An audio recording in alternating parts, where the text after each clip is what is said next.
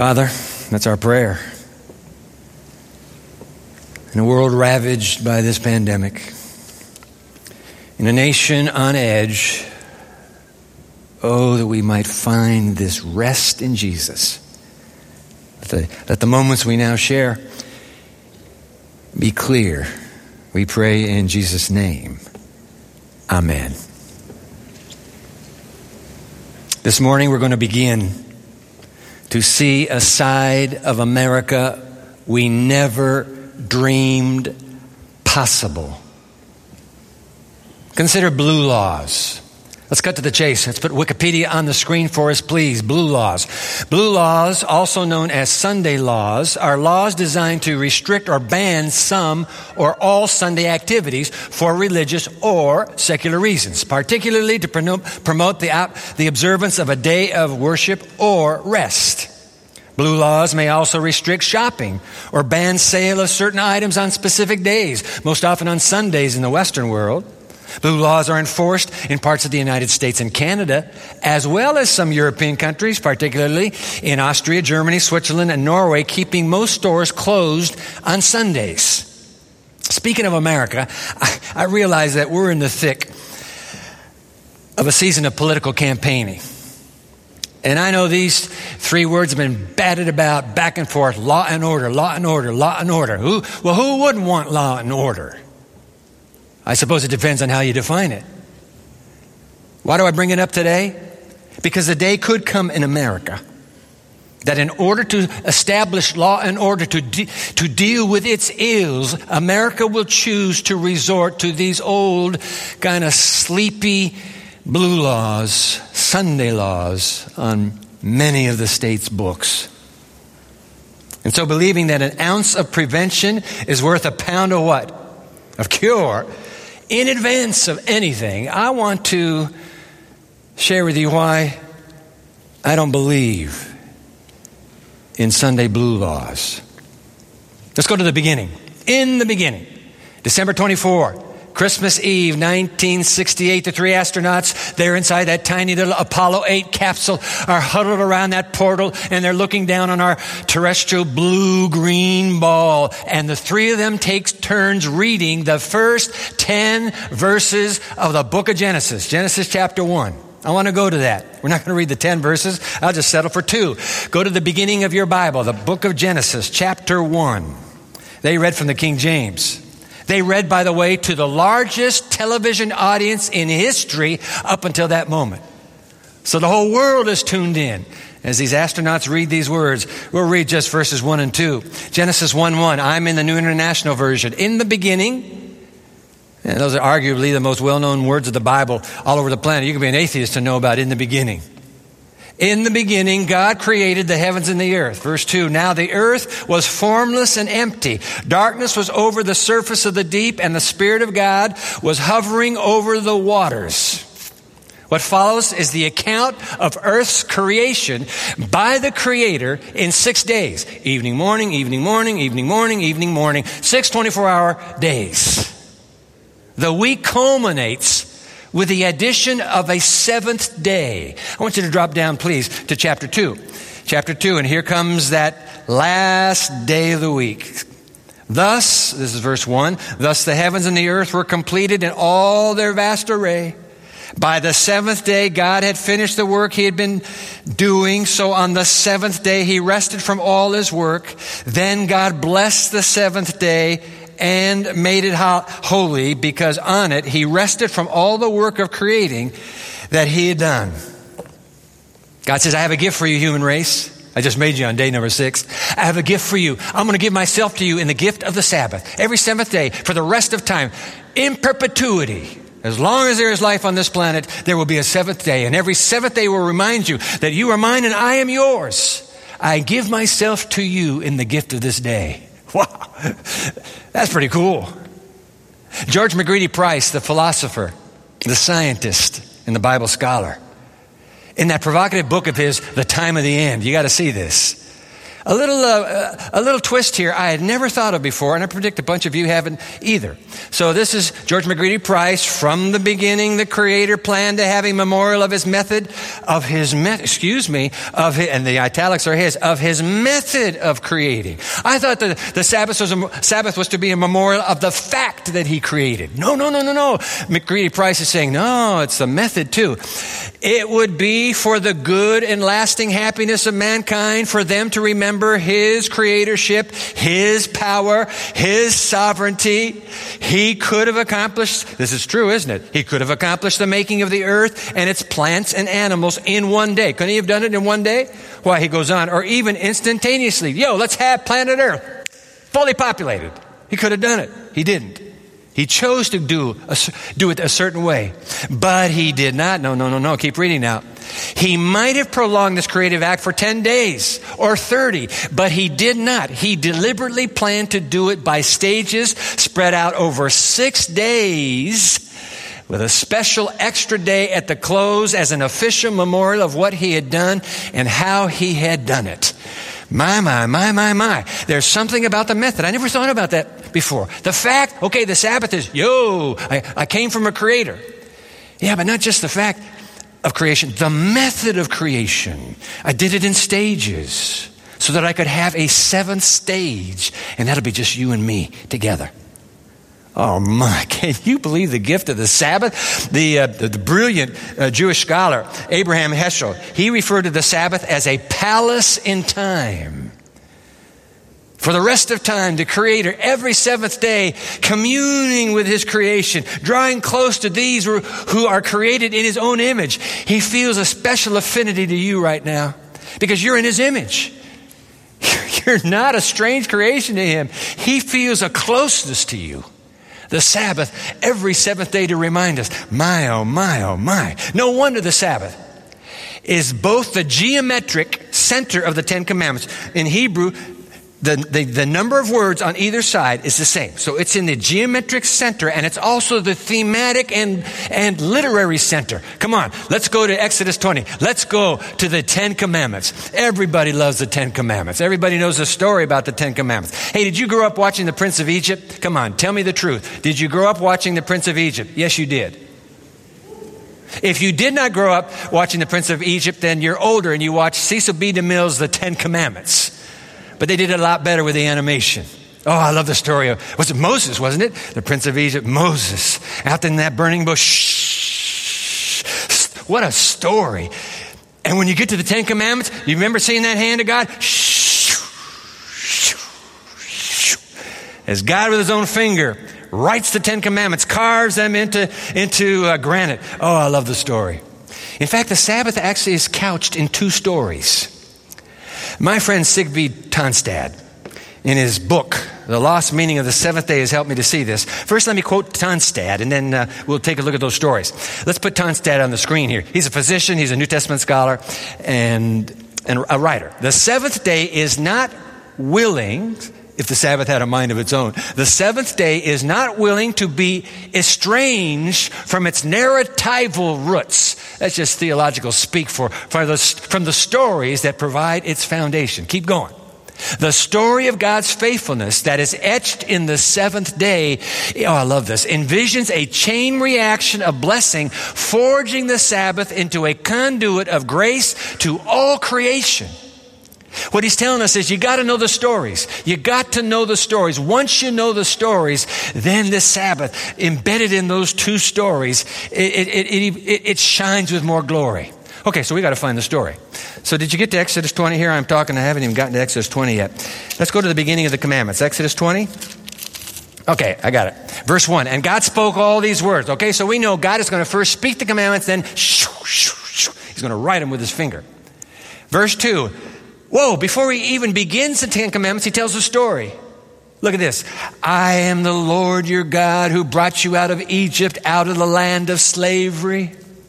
Who doesn't love the Exodus story? Is there anybody here that doesn't love the Exodus story? And even in the Prince of Egypt, I love it. Once they get out, they get out at midnight and they, come, they run into the Red Sea. Do you remember that? And shoo, that wind and the walls towering. I love that part every single time, don't you? That's the story of the Exodus. What's the Exodus? It's when God saved a nation of slaves. He liberated them. He delivered them. He redeemed them. He saved them. Before he says a word about, hey, would you do this for happiness? And would you do this for happiness? And would you do that? He says, I want to tell you a story. Don't you ever forget. And by the way, it's the greatest story of liberation in human literature, except for Calvary. And it was intended to be the story of Calvary. That's the whole point. Deliverance, set free, no more evil taskmasters. Yep. So he tells the story. And then he tells the Ten Commandments. He, he speaks the Ten Commandments. And then in the fourth commandment, he tells one more story. It's the only other story. So I got to get back to Exodus 20 and drop down to the fourth commandment. That will be uh, verse 8. Remember the Sabbath day by keeping it holy. Six days you shall labor and do all your work. But the seventh day is a Sabbath of the Lord your God. On it you shall not do any work, neither you, nor your son, nor your daughter, nor your male or female servant, nor your animals, nor any foreigner residing in your towns. Why? For uh, verse 11, for in six days, here comes the story now. I'm going to tell you a story. For in six days the Lord made the heavens and the earth, the sea, and all that is in them. But he rested on the seventh day. Therefore the Lord blessed the Sabbath day and made it holy. Once upon a time, before you were born, I made your parents. They were the first two on this planet. And I've been friends with the human race ever since. No matter how you treat me, you are in my image. And I long for a friendship with you too. Every seventh day, that's what Ton, Tonstad is telling us. Every seventh day, two stories. Exodus, that goes back to creation. Two great narratival bookends for the entire human race, the seventh day Sabbath. I want to get Tonstad one more time. Let's put him on the screen here. The person who experiences God's faithfulness in the rest, you're resting. Come on, that's the joy of the Sabbath. You get to rest in the rest of the Sabbath, is to extend the privilege to son and daughter, to male and female slave, to the resident alien, even to the cows, the cattle, triggering, I love this, triggering an avalanche of blessing that is to make all creation beneficiaries of the Sabbath. Guess what? When we celebrate the Sabbath, this is what Tonstad is saying. When God gave us the Sabbath and we celebrate it, the blessing is not just for me, me, me, me, me. No, it just, it just kind of, it's this chain reaction of blessing. It spreads even to animal life. Man, this must be a big deal. This day must be a big deal to God and to his friends. It's no wonder Jesus one day decided to give himself a title. I want you to see this title. Now, let's go to the book of Mark now. That little dramatic gospel, Mark chapter 2. Mark chapter 2. Let's drop down to the last two lines of Mark 2. So Jesus is talking, talking to his friends. He's got his disciples. They're all around him. And by the way, it's on the Sabbath when he's doing this. So they're all around him. And he's loving on them. And he says, Hey guys and ladies, I want to tell you something. This is verse 27 of Mark 2. Then Jesus said to them, The Sabbath was made for what? For man. Mm-hmm. Not man for the Sabbath. So the Son of Man is Lord even of the Sabbath. He just gave himself a title. And by the way, there's some Christians. There's some Christians. I'm telling you. Can, hey, can you leave that verse up for, for a minute uh, on the screen? That last, that uh, the uh, verse 27. Yeah, thank you. Watch this. There's some Christians who, who read it this way. Then Jesus said to his disciples, "The Sabbath was made for Jews, and not Jews for the Sabbath." Are you serious? The Sabbath was made for Jews? Oh man, that's bad news for me. You know why? Because Genesis 2 says woman was made for man. And if woman was made for only Jews, I'm in big trouble. Right? No, this is humanity. This is the human race. The Sabbath was made for the human race, not the human race for the Sabbath. In fact, you know what? Jesus says, and so the Son of Man, let's put that next text up, please, 28. So the Son of Man is Lord even of the Sabbath. This is the same word. Now you say, Dwight, what does this word mean? What is the actual language? Glad you asked. William Skip MacCarty. He wrote in a book titled Perspectives on the Sabbath, Four Views, in his opening extended essay. I wish you could read it. It's just a dynamite essay on the Sabbath. Uh, let's put uh, William Skip MacCarty. When Mark recorded Jesus' words, the Sabbath was made for man, he chose Greek terms that would communicate the universal and permanent character of the Sabbath. Keep reading. The Greek term anthropos, okay? Anthropos. What is that? Hey, anthropology. Come on, we got an anthropology department here. What is anthropology? The study of humanity. It's not the study of males, right? It's the study of the human race anthropology. The Greek term anthropos, the Sabbath was made for anthropos, is the generic term for humankind. Numerous scholars have understood Mark 2:27 as Jesus' affirmation of the creation origin and universal character of the Sabbath. That's what Jesus is saying. He says, I have a title now. You can call me this. I'm Lord of the Sabbath. Wow, he was Lord of salvation. I knew that. But now I can call him Lord of the Sabbath. He says, That's my title. I'm Lord of this day. Let's read it again, one more time. Then Jesus said to them, The Sabbath was made for man and not man for the Sabbath. So the Son of Man is Lord even of the Sabbath. I tell you what, I am against Sunday blue laws as a solution to law and order simply because Jesus is Lord of the seventh day Sabbath. That's why. Let me show you another text. Go to the very end of the end of the uh, Bible, the book of Revelation. That's our theme book here for American Apocalypse, this series. And oh boy, don't miss next time. Revelation chapter 1. Go to Revelation chapter 1. Verse 10, because we know that John is, is, has been incarcerated for his faith. He's a follower of Christ, and they put him on this penal colony, this little rocky outcropping in the Aegean Sea. He can't swim anywhere, he's, he's there. Verse 10 Revelation 1, verse 10 And on the Lord's day, I was in the Spirit, and I heard behind me a loud voice like a trumpet. Aha, Dwight, I told you. That's all. I was waiting for that text because there it is. That is proof that Sunday is in the Bible. There it is. Look at it. Right. Do you have, a, do you have eyes? The Lord's day. Are you serious? Are you, are, are you joshing me? Are you telling me that that one little phrase tucked in at the end of the Bible somehow erases the, cre- the Creator's chiseled finger scribbling in granite? That wipes away the Creator's gift of the seventh day Sabbath to the human race. Are you, are you jumping to that conclusion? Man, don't you don't don't try getting your exercise by jumping to conclusions. It'll kill you every time. Be honest with me. What are you saying about this little Lord's Day? That everything gets obliterated? All of God's outpouring. Jesus, the, the Lord of the Sabbath, is just gone now? What do you mean that has, that has reference to Sunday? What's the day Jesus is Lord of? You tell me. What do we just read in the fourth commandment? The Sabbath of the Lord your God. Didn't we read that? Yeah, that's the Lord's Day. You want the Lord's Day? That's it. Jesus said, I'm Lord of that day. Look at Isaiah. Let's put Isaiah chapter 58 on the screen here. If God's speaking, if you call the Sabbath, he's talking about the seventh day Sabbath, because that's the only Sabbath the Bible knows. If you call the Sabbath a delight and the Lord's holy day honorable, what's going on here? I have a day. I've given you six days for you. I have a day that I am Lord of. The Lord's day is the seventh day Sabbath. Skip again.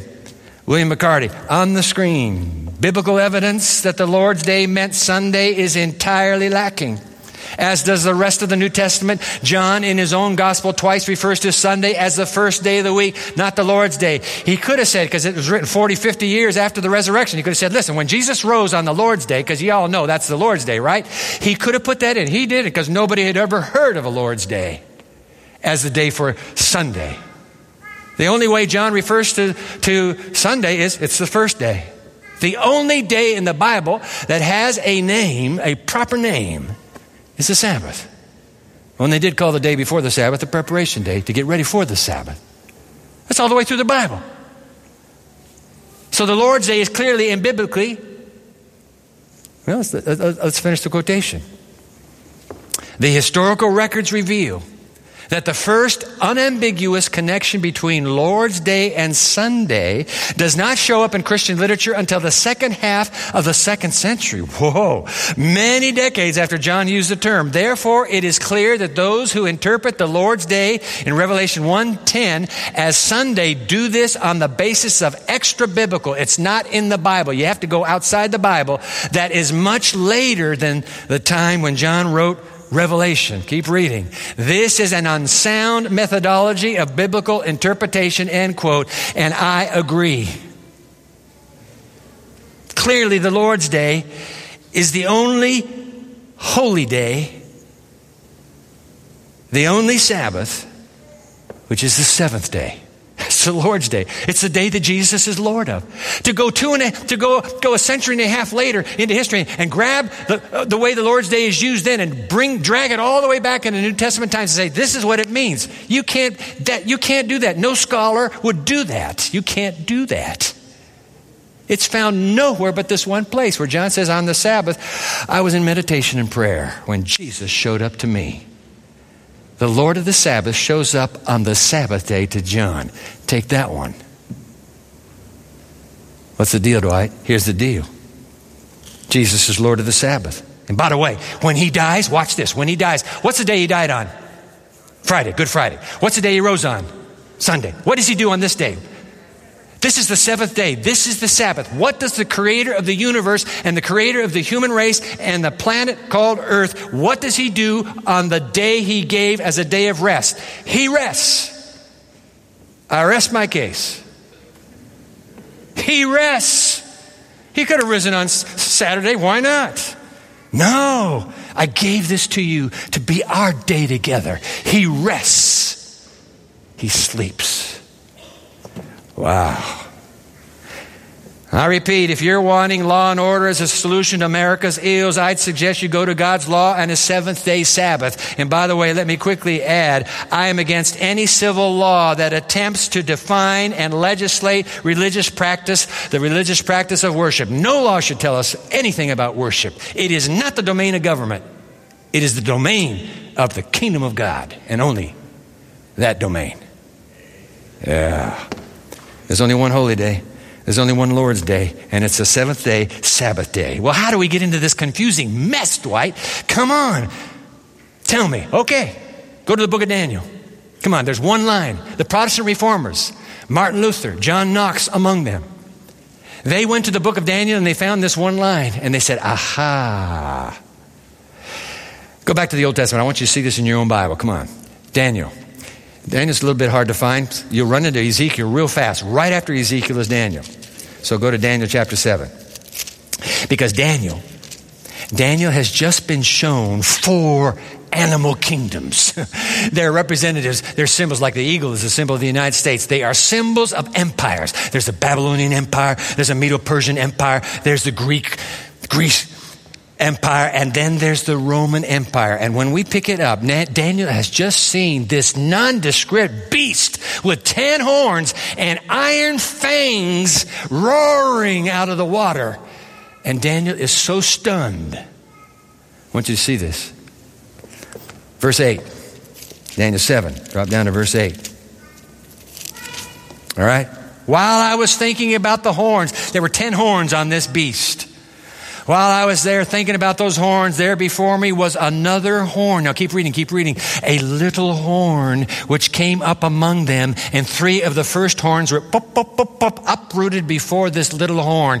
By the way, let me tell you about this little horn. This horn had eyes like the eyes of a human being and a mouth that spoke boastfully. When the apocalypse describes this same power, it, it, it records it this way with a mouth that spoke blasphemies.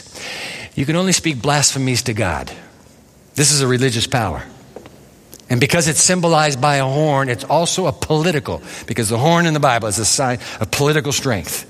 So it's a religio political power.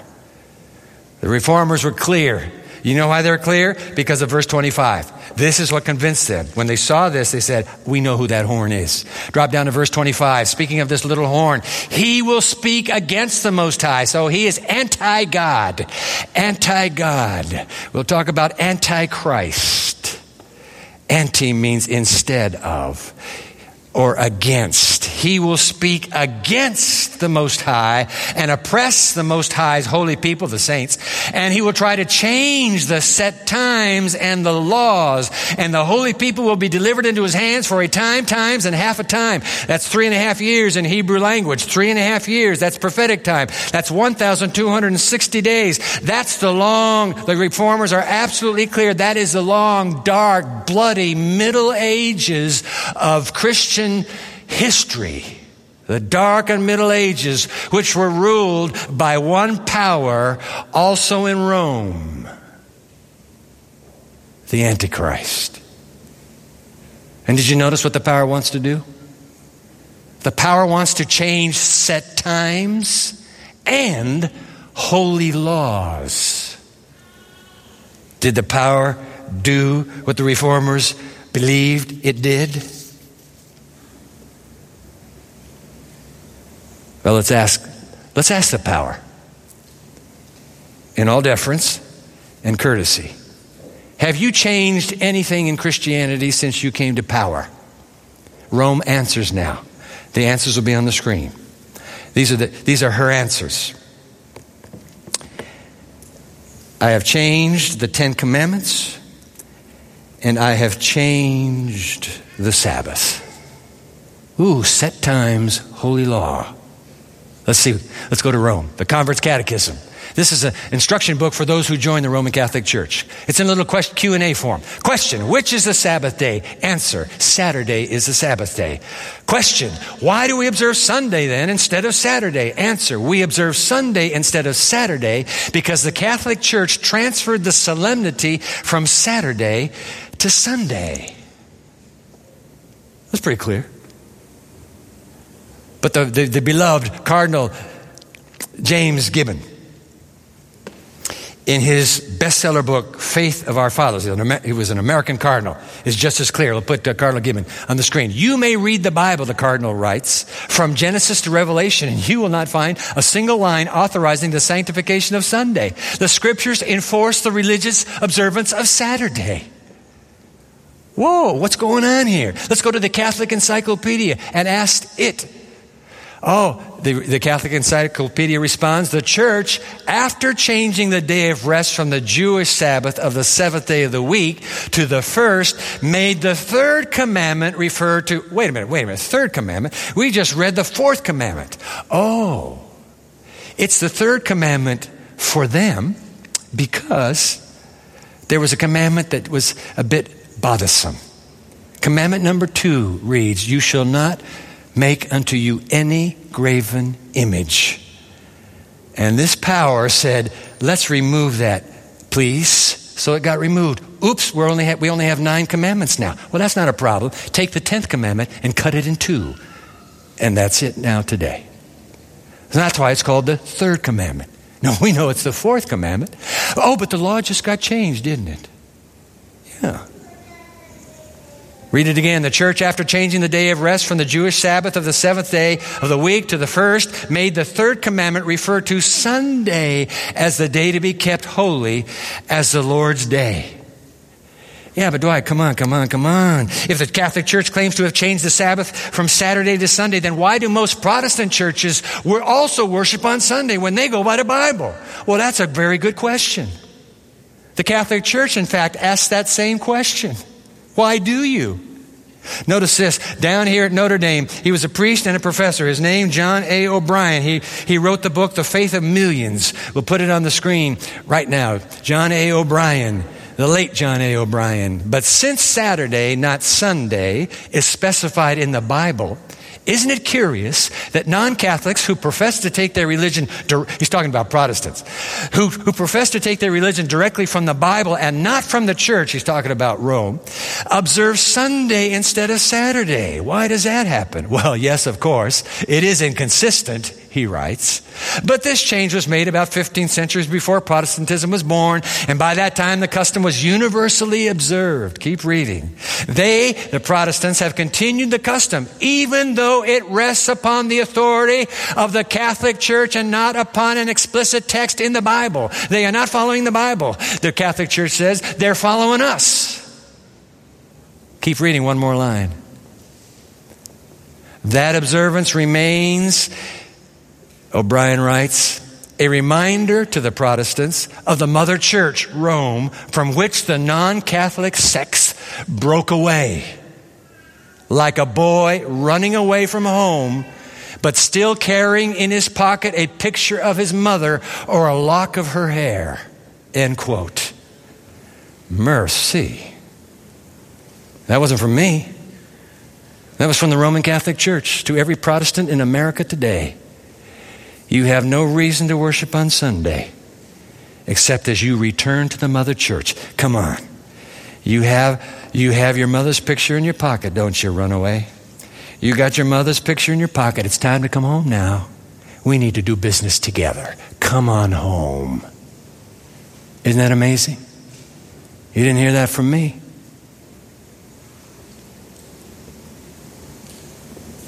So you see, that is why I am against Sunday blue laws as a law and order solution in America because I fear blue laws one day will attempt to legislate the wrong day, the first day, in place of the right day, the seventh day. And then I'm in a jam because now the law says I have to do what I know is not in the Bible.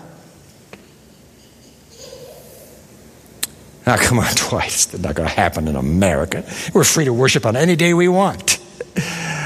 Uh, hey, my friend, my friend, my friend, have you seen what's coming down the track straight at us? Anybody looking up? Anybody looking ahead? What's coming down the track straight at us?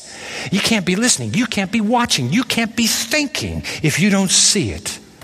When I saw the President of the United States cross the road filled with protesters outside the White House the other day, carrying, of all things, in his hands a Bible and posing for pictures in front of a church across the street. It was a somber reminder to me of Revelation 13's prediction of what sadly will come true in this nation. And I saw it in the, in the flash of that camera snap. A politician taking over and saying, Hey, I can do this too. Wow. A prophecy about America we're going to examine very carefully next time together. Please don't miss it. The title, American Apocalypse, is the religious right wrong. Come on. Straight down the track. Straight down the track. It's no wonder God's last law and order appeal to the human race. I mean, how can you talk about law and order and reject the law of God? Give me a break. How can you talk about law and order and reject the law of God if you're a spiritual leader? God's last passionate appeal to the human race, he shouts out the truth about the Creator and his, his Sabbath. We'll end with this. Go to Revelation, back to our theme book, Revelation chapter 14. Now, while you're finding chapter 14, I want the cameras to zoom in on this beautiful, we call, it the, we call this the rose window. This is a picture of the second coming. It, ha, it, it towers high above every act of worship in this space. And I'm glad the ancient pioneers made sure that this was the picture, a reminder of what it means to be an Adventist a Seventh day Adventist. Do you know where that picture comes from? Leave that picture up, please. I'm going to read the words to you. We're not going to put them on the screen. Drop down to verse 14 in Revelation 14, and I want to show you that the artist is taking Revelation 14 and designing the picture. I looked, John writes, and there before me was a white cloud. Let's see. Oh, we got the white cloud, don't we? There before me was a white cloud. And on, seated on the cloud was one like a son of man. That's Jesus' favorite title for himself. So there we see him. Yes, we do with a crown of gold on his head, we got that, and a sharp sickle in his hand, we got that. Now, Dwight, why are you doing this? Because I need you to know that Revelation 14 14 is describing the second coming of Jesus, and immediately preceding these words is God's passionate last appeal to the human race in the form of three angels who have messages for humanity. I want to go to the first angel for our last reading. Go up to verse 6. Then I saw another angel flying in midair and he had the eternal gospel. Let's put that on the screen, please. And he had the eternal gospel to proclaim to those who live on the earth, to every nation, tribe, language, and people. And he said in a loud voice, megalophone, with a megaphone, he cried out, Fear God and give him glory because the hour of his judgment has come. Worship him who made the heavens, the earth, the sea, and the springs of water. Now I want you to, I want to ISO a couple lines here. First of all, the angel announces the hour of God's judgment has come. You know what the angel is saying? The angel is saying, Listen, boy, listen, girl, you got a conscience. You have a voice that speaks in, in between your ears, and you hear that voice and you recognize it immediately. It's the same voice I hear, by the way. My conscience hears the same voice. That voice has been telling you, we're running out of time, we're running out of time, we're running out of time. Judgment is here. Listen to that voice. That's what the angel is saying. Listen to my voice. The voice of the Holy Spirit Himself.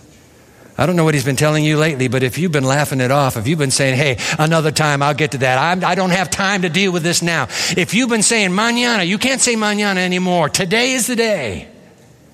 Whatever you've been playing with, whatever you're chained to, today is the day that you get set free. Dwight, it's not that easy. It is that easy. Of course, there's a battle. There's an enemy that will fight to the last drop of blood for you not on your behalf, but to hold on to you. Behold, the hour of his judgment has come. We're in it. That's what the conscience is saying to me, and it's saying to you. I want to ISO that last line now.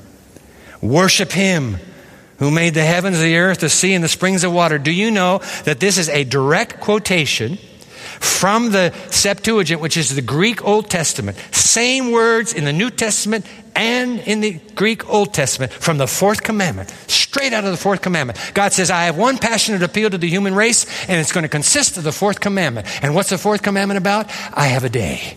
I have a day you've forgotten about. I have a day most of the world has ignored. I have a day. It's my, it's the gift of myself to you. You can no longer ignore it. Come to me now. Come now. We're running out of time. That's the day that Jesus is Lord of. It's the seventh day, Sabbath day. There's only one Sabbath in the Bible. The Lord's day is the seventh day. That's the day that Jesus is calling the human race to. I am your creator. I know what academia has done. The American Academy has no time for creator anywhere. Never mind the academy now. We don't have time. I am your creator. I made you, and I'm coming back. And I wish I were coming for you. Come to me now. Come to me now. That's it. That's it. You know what it all comes down to? It all comes down to authority. Whose authority will I accept? Whose authority has the right to command my allegiance? Whose authority calls for my obedience? Shall I obey my Creator who died for me?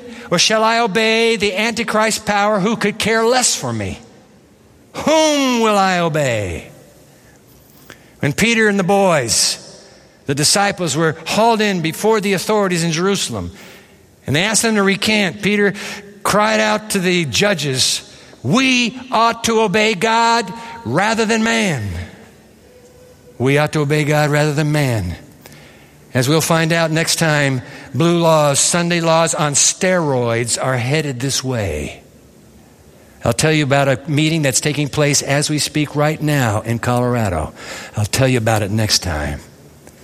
They're pulling together, the coalition is building. Choose you this day whom you will serve. If God is God, follow him. If Baal is God, follow him. But as for me and my house, we will serve the Lord. Amen and amen.